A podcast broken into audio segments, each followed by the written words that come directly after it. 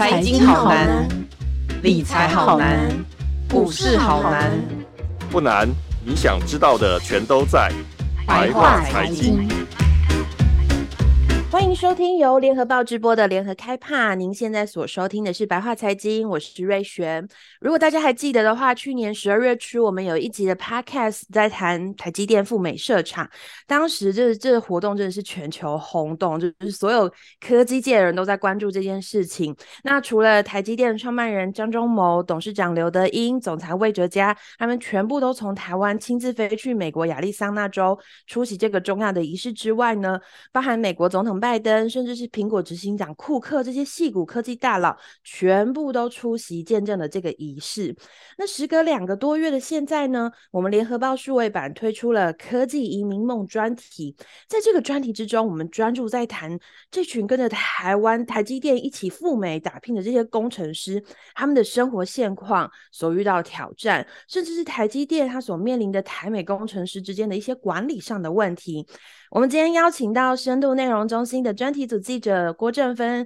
请正芬来跟我们一起谈谈这群赴美拓荒的台积电工程师，他们这一路所面临的辛苦跟挑战。我们欢迎正芬。Hello，大家好，我是联合报记者，我叫郭正芬。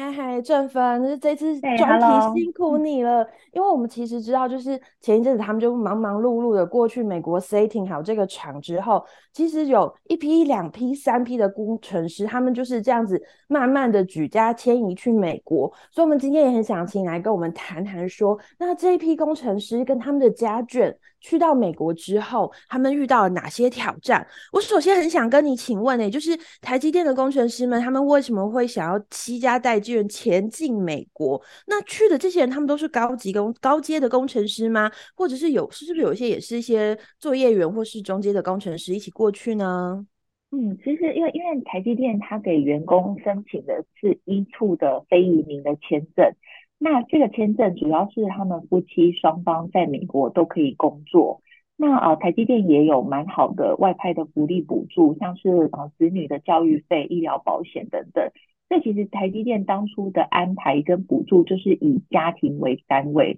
那我觉得这也能够帮助工程师他不用两地分分开，那他们就很愿意带着他们的孩子、妻子过去。那我访问了一个呃工程师，他。那时候访他，我问他为什么想去哦，他一直跟我说，他觉得这是最好的时刻，就大家够年轻，有本钱可以拼事业哦。因为这群工程师大概是三十岁到四十岁左右，那可能在台积有大概五到十年以上的资历，那他们的双亲其实都还蛮健康，不需要照顾。那小孩差差不多，我问到是幼稚园或小学，那他们三年外派约之后回到台湾。呃，还不用那么快面对升学考，所以其实他们觉得现在是呃年轻人现在是最好的时刻。那台积电其实呃，因为他们要建厂嘛，他们的母厂就是台南五奈米十八厂，所以派有经验的工程师其实蛮重要，要么前期要负责这些建厂工作。所以其实呃，他们要求要三年以上的年资，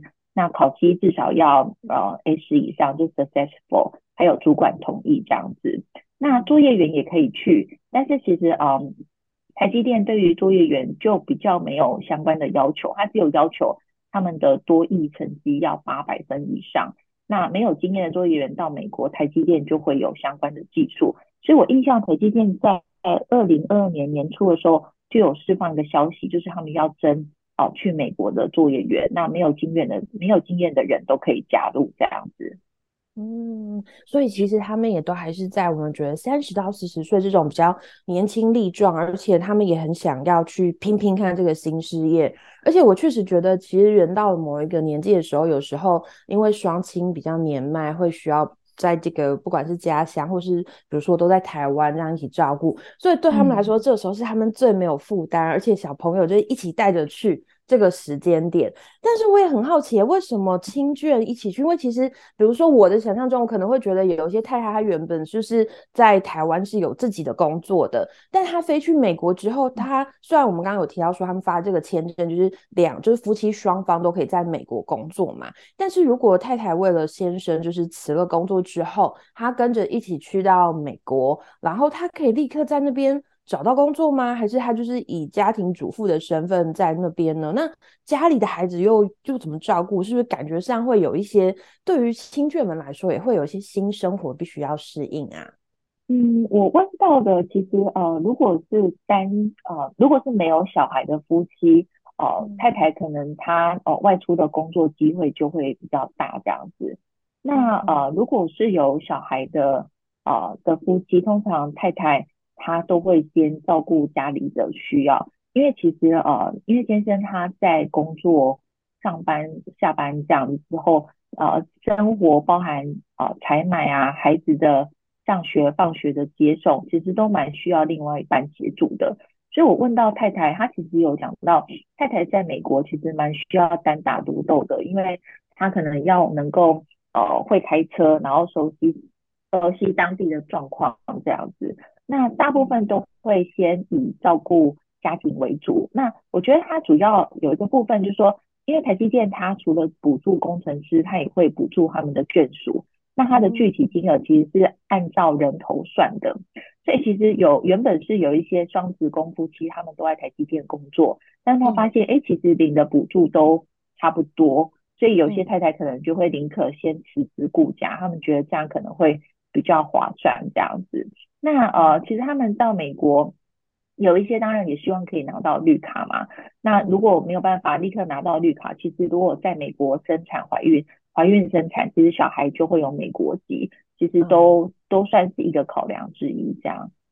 嗯哼哼哼哼哼。那家里的小朋友，我觉得有时候小朋友要适应一个新的环境也很困难。都不要说有些小朋友，比如说从某一个幼稚园，然后换到另外一个幼稚园就读，他们可能在念书的这个过程中，他们可能会觉得说新环境很难适应。更何况他们现在是要直接去到一个。全美语的环境，那对于小朋友，就妈妈们照顾小朋友来说，是不是也会有一些难处啊？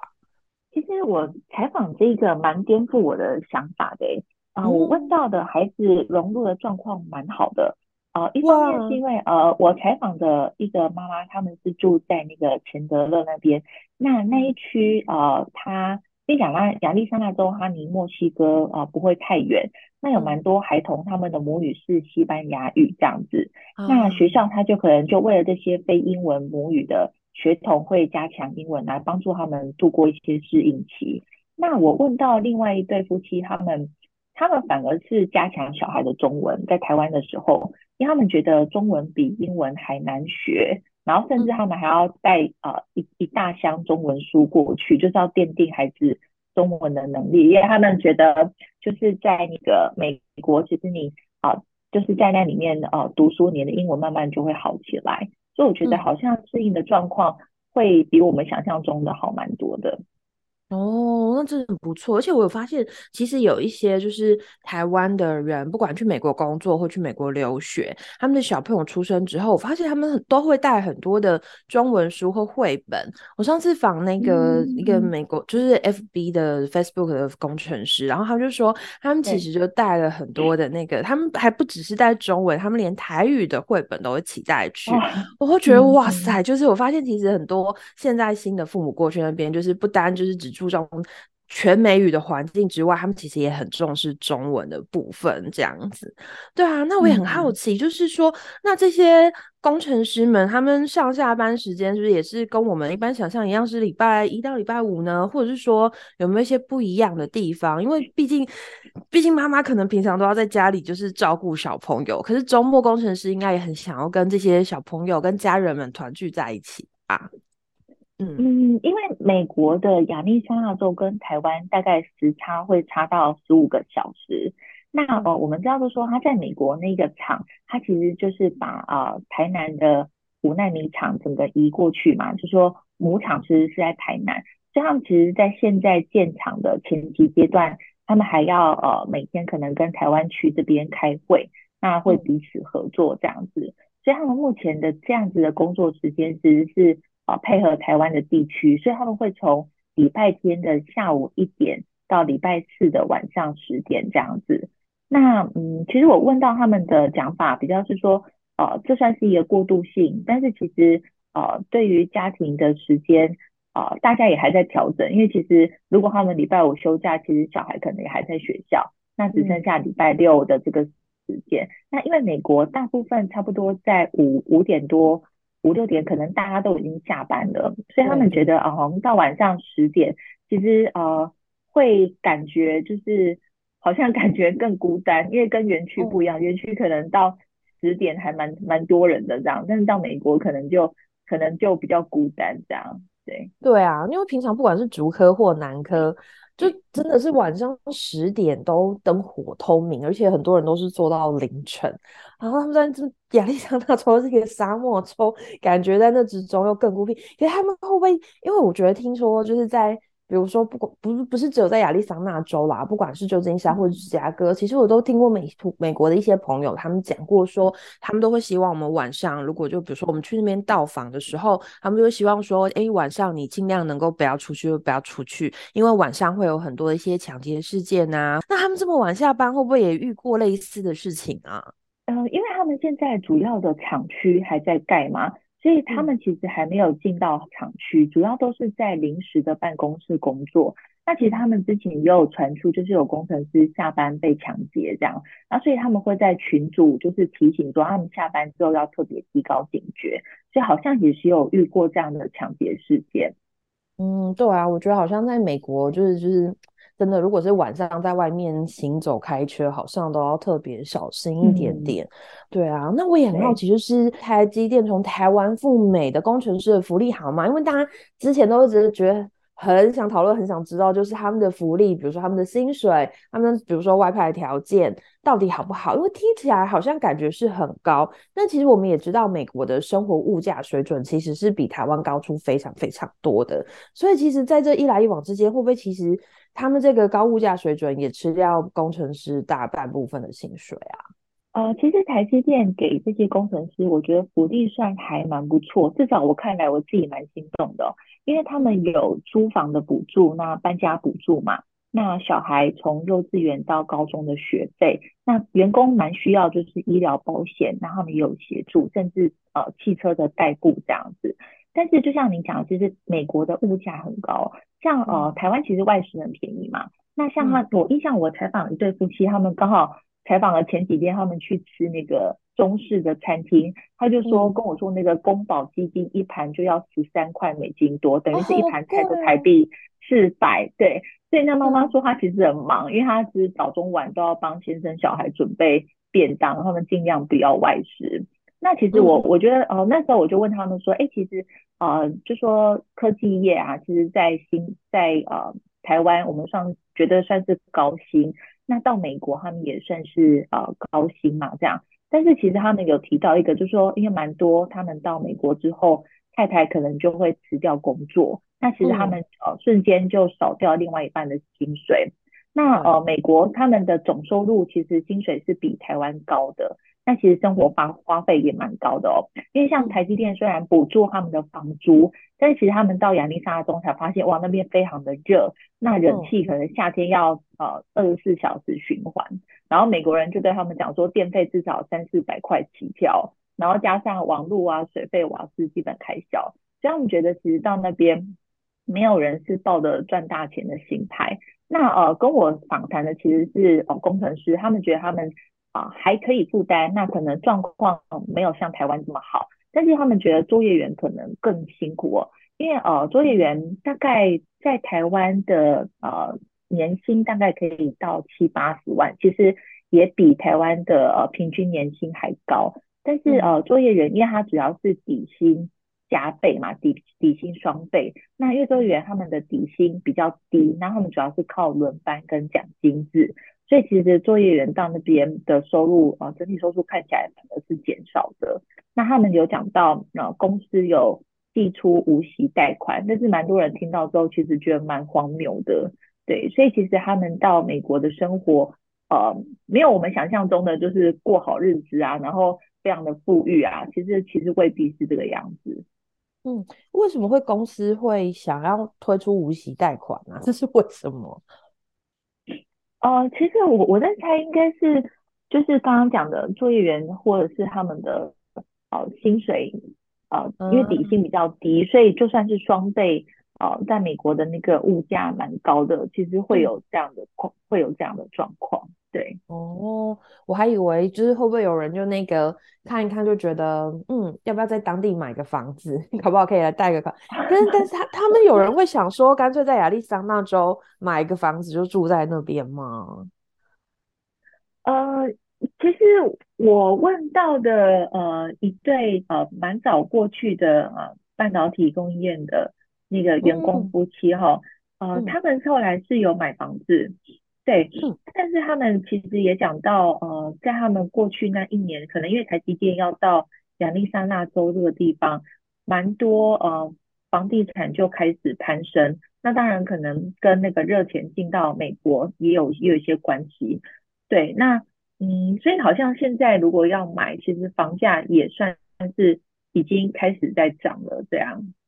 哦。对啊，我就一直记得亚利桑那州，我们在电视上看，我觉得印象中最深刻大概就是那个大仙人掌跟那一大片沙漠，就感觉又 热，然后可是又听说，哎，其实凤凰城其实他们的房市也是很热络的。哦，对啊，而且我觉得台积现在要进去，而且不止台积电，因为包含像 Intel 等等的公司，他们其实也都是有在当地，所以感觉就是会住在那边或确定要居住在那边，大概都是工程师居多这样子。那正芬刚刚也有提到，就是您有访问到一个就是那个台积电供应链的人，他们其实比台积电这一波的人，他们早一年过去嘛。那所以其实像这种供应链的人，他们其实早就已经发现说，哎，台积电未来会。未来会在这个地方，所以他就提早先过去啊。可以我们聊聊这位就是供应链的员工吗？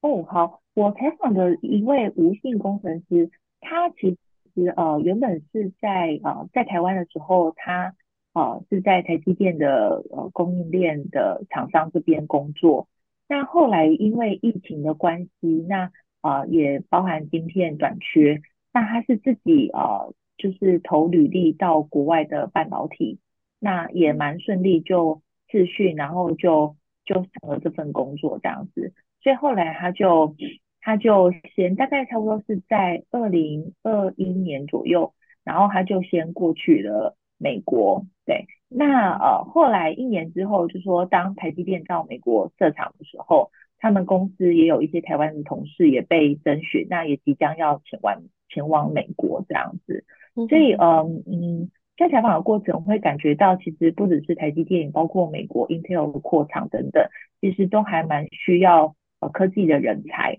所以，其实有些可能是透过台积电或供应商台湾的这个管道过去，但是也有一些工程师，他其实是自己投履历，然后就应征到美国，因为他们觉得，哦、呃，就说，啊、呃，长期跟国外的客户联系，他们也蛮向往有一天可以到。呃，美国的重镇这个地方来工作的，嗯嗯嗯嗯，但其实他们为我接下来很想问的、就是他们在那个地方会不会饮食什么都不习惯？比如说我们去美国，然后很多时候，比如说他就算在美西，可能有 In and Out 或者是等等之类，但就你会觉得说那个就是美国人喜欢吃的食物，但他们在亚利桑那州，在凤凰城这个地方，感觉 Chinatown 或是一些。Japantown 就是就是，我觉得那些亚洲食物感觉还不是很多，但好像我们都有听到说台积村好像在慢慢成型，是不是也有一些台湾的品牌要跟着一起过去进驻到这个地方啊？这个地方啊、其实呃还没有完全还没有完全起来这样子。那呃我们呃我打听到的状况就是说，它其实啊、虽然那边有台积村，附近可能有一些学校小商圈。但是基础的呃建设或是娱乐设施其实还没有完成，但是当地就认为说，呃随着台积电的扩厂嘛，那台台湾城的这个出现指日可待。那主要其实凤凰城比较热闹的，其实是在东南方钱德勒市。那这个地方呃，它主要是因为 Intel 在那边啊、呃、已经大概四十多年，那最近也有扩厂，所以其实在早期有呃一批大陆的科技移民到那边，那也。形成了亚洲的聚落，那这个地方其实也就是我们讲的八十五度 C 进驻的地方，那也蛮多大型公司进驻跟啊、呃、商业集中区这样子，所以其实呃比较热闹，其实是大概跟台积电大概有一个小时的车程。哦，有点远呢，就是如果你真的很想去吃一个就是比较台湾味或是有一点华人味道的食物，就还需要开一个小时的车。才能去到这个地方。对，但是就是可能就是家庭的出游，周末的出游就是去去八十五度 C 吃东西这样子。哦，对对对对啊，其实我也很好奇，因为我看台积其实他们厂区内，像很多大型的科技公司，他们的厂区内都会有自己的，比如说员工可以免费有，就是比如说早餐、午餐、晚餐的扣打，然后厂区内也会有一些就是他会同样的餐点。那因为他们现在厂还在盖，他们也都还没有进驻，所以他们也都没有办法享有这些福利，对不对？哦，对，但是我觉得他们其实到当地，嗯、呃，反而比较不是食物上的哦冲击或适应，其实比较会需要适应的是工作跟家庭的这个平衡。啊、呃，我觉得蛮有趣的是，我采访一个家庭，那啊、呃，他有提到就是说他们家的小孩啊、呃、在学校要表演，那妈妈就看说，哎、嗯，那其实表演才十五分钟嘛，那如果爸爸还要呃休假过来，其实还要。就是蛮麻烦的，所以他们后来讨论之后，那就跟台湾的一样，就是我们只要派一个人哦参参与就好了。那没想到到现场，他们才发现说，哇，美国人除了爸妈全到，然后连爷爷奶奶，就是亲戚总动员都来加油打气。那他们就觉得说，哇，其实哦，原来其实在美国家庭生活其实是非常非常重要的。嗯。然后他们后来夫妻也决定说，就是以后小孩子在学校活动，他们都不会缺席。所以好像其实呃，因为美国他们其实蛮重视他们的家庭啊休假，那其实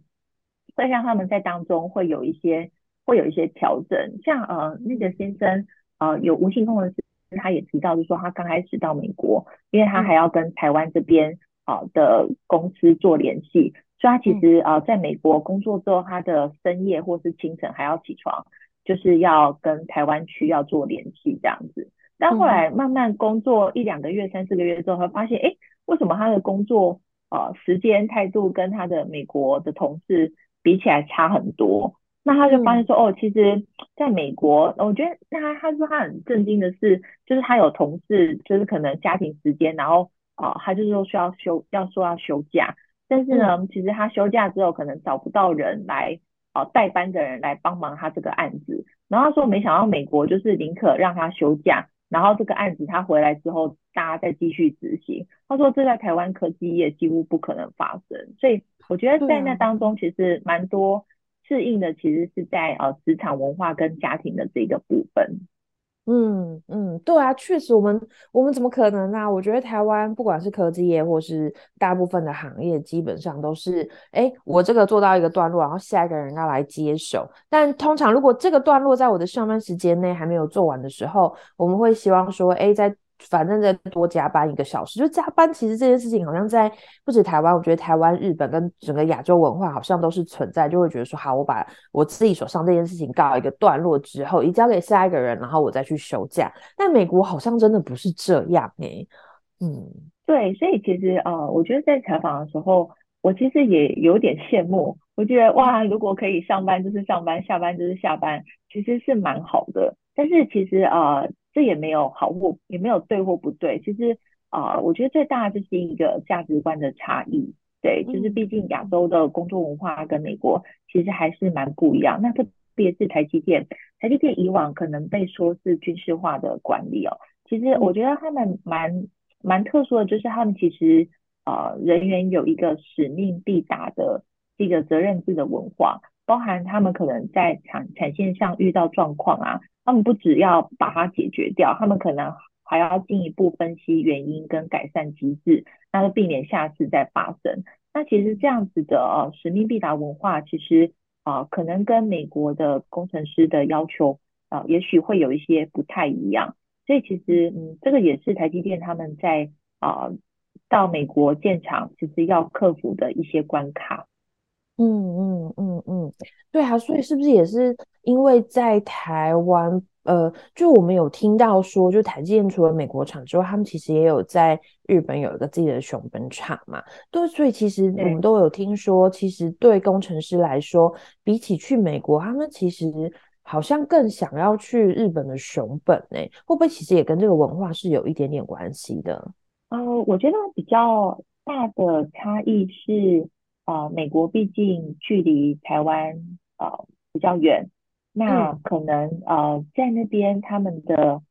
呃包含一些文化适应啊，可能会比较比较大这样子。那熊本，因为其实我们台湾跟日本的文化蛮相近的，然后距离也近，所以其实啊、呃，熊本要去熊本的工程师，我听说会更加踊跃这样。那我觉得蛮有趣的是，其实有呃他们在形容亚利桑那州的这个地方，嗯，他们就说那个地方就是。蜥蜴、仙人掌跟毒蛇，所以我就觉得啊，这个，对，我觉得哇，这个形容真的是蛮蛮艰辛的这样子。所以呃，目前听到就是说日本熊本啊、呃、的外派缺其实更更加踊跃，那他们觉得也包含物价等等的，那他们觉得这个阻力会比较小这样子。嗯哼哼哼哼哼，对啊，确实，我觉得要去到一个这么遥远的地方，呃，重新开始，虽然就是一批一批的，你还是有等于说有你的同期们一起去这个地方，感觉是一个开垦拓荒，尤其是蜥蜴、仙人掌跟蛇，这听起来就觉得真的是很可怕，就是他们真的是去到一个就是。这很沙漠的地方，然后大家要一起携手并进，这种感觉，对啊。可是我觉得，那我们刚刚谈的很多都是在台积电的员工的部分。那我们想再回到台积电自己本身的角度，我们也很好奇它的这个会不会有魔王关卡？我会这样问的原因，就是如果从台积电这个公司，那再从高层管理的角度来看，它其实去到美国，就是。当我们在谈说哎工程师、台籍工程师跟美籍工程师之间，他们自己本身就有一些文化上的不一样，那还有一些就是工作上的一些想法上，可能两边的习惯就不一样。当这样子的一个这么大的企业，它要进入到美国这个地方，它可能要。呃，想办法重新融合这样子的企业文化，然后要让整个呃厂区很顺畅啊，不是只有台湾人，可能连美国的工程师他们也都要一起。那但是如果通常碰到这种美国人下班就直接下班的状况的时候，他们在管理上，不管是管理美籍工程师或台湾工程师，工程师在管理上，台积电是不是也要面临一些新的难题呀？嗯，台积电其实在啊、呃，就是说。台积电在全球扩厂这件事情，包含它以前在大陆，啊，其实大家比较不会注意，不会注意到管理文化，因为其实啊，在亚洲当中，这个比较不会是问题。对，那这一次到美国，因为它扩厂，势必会有蛮多在地的员工，那它的管理就会被大家啊放大，甚至可能会特别特别注意到。那主要原因是因为啊，美国其实劳工意识蛮高的，甚至他们自己有组筹组工会的的这个文化。那呃，台积电其实在台湾呃，虽然好像有六万多名的员工，但台积电在台湾是没有工会的，所以其实未来这些都会是他在管理上的一些啊需要啊需要克服的部分。那呃，我那时候在采访，特别是把呃焦点关注在轮班轮班的这件事情。但是采访的呃，工程师跟啊他们的管理阶层，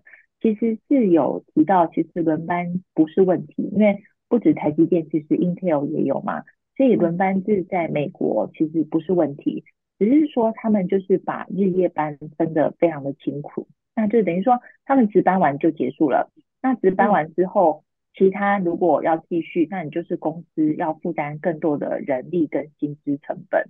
嗯，对，那其实，在台湾，呃，我问到，其实因为台湾其实也有所谓轮班制嘛，那他们可能呃小夜可能上班是到呃十二点半下班，对，但是有大部分下班时间可能会落在十二点呃半夜十二点到大概凌晨两点左右，等于就是说他们其实有时候可能呃已经时间到，但是还要交接，然后或者事情还没有做完。他们就会呃尽量是把事情做完再再离开这样。那当然台积电一定会给他们加班费，这是一定的。那等于说公司会有这样子的责任制文化，但是可能在美国啊，时间到了就到了，那其他就是呃隔一天再说。那我觉得这个会是他们在当中啊，就是可能会遇到我们讲的交接调棒的这个问题。那其实这是在台湾台积电比较不会发生的。嗯，然后我们也很好奇，因为听说就是台积跟美籍工程师，就是跑机他们其实是分开打的。可是我觉得这个如果分开打的话，大家会不会就觉得，哎，我们没有在同一个偏天平，没有在同一个基准上面，会不会让大家就是台积过过去的工程师也会觉得说，为什么要这样子打？那台积电又就是他们是怎么样安抚这些台积的工程师，或是他们内部有没有对这些工程师有一些什么样的说法呢？嗯，我觉得呃，台积电的工程师在美国，呃，因为其实他们有传出，就是现在可能考绩分开打嘛，因为一个是外派，一个是本地。那也有传出，就是可能呃，美籍员工加薪幅度比较多的声音。当然，可能都因为可能考试也还没开始打，但是就有传出这样的声音。那我觉得背后其实是大家都会担心说，就是再怎么认真工作。那感觉好像会被美国人薪水压下去的这个这个担心，那呃也有传出就说呃公司可能给美籍员工的但书合约可能多了一些但书，就说他们调整福利要经过他们的代表同意这样子，所以呃可能这些会让台籍员工会担心说，好像到那边他们的呃薪资条件啊或者是状况可能没有他们想象中的好这样子，嗯，那嗯但是呃其实。啊，因为他们主要外派到呃亚利桑那州，他们是外派缺嘛。那台积电其实在今年有向这一群员工有提出一个本土聘用的方案，等于说你可以享有就是跟当地相同的薪资待遇，但是因为你已经是本土员工，所以相同就他们会取消外派的补助。那呃工程师他们其实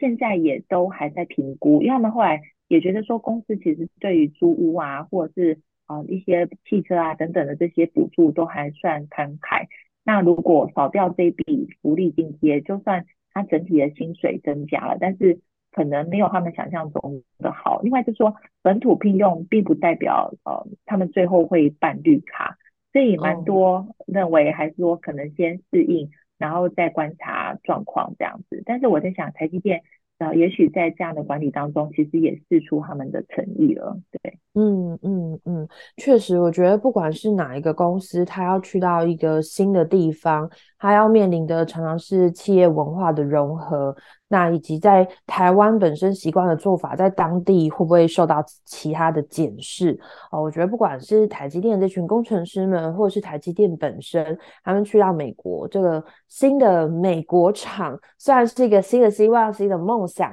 但确实也是很辛苦的在经营这一切。我们今天真的是很谢谢正芬，他还跟我们分享在他的这个专题采访之中，真的是分享给我们，让我们知道跟解密，知道说啊，原来台湾工程师他们过去。之后是真的很辛苦，不像大家想象是说，好像去了之后要过着真的是很舒服的生活，不是不是，就是其实真的是他们在那边都有新的生活跟新的挑战，必须要适应。我们今天很谢谢正芬，谢谢谢谢谢谢正芬他精彩的分享。那我们也感谢大家收听这一集的白话财经，那我们下周的白话财经再见喽，谢谢大家，拜拜，谢谢，拜拜。精彩的报道，请搜寻 VIP 大 U 点 com 联合报数位版，邀请您订阅支持。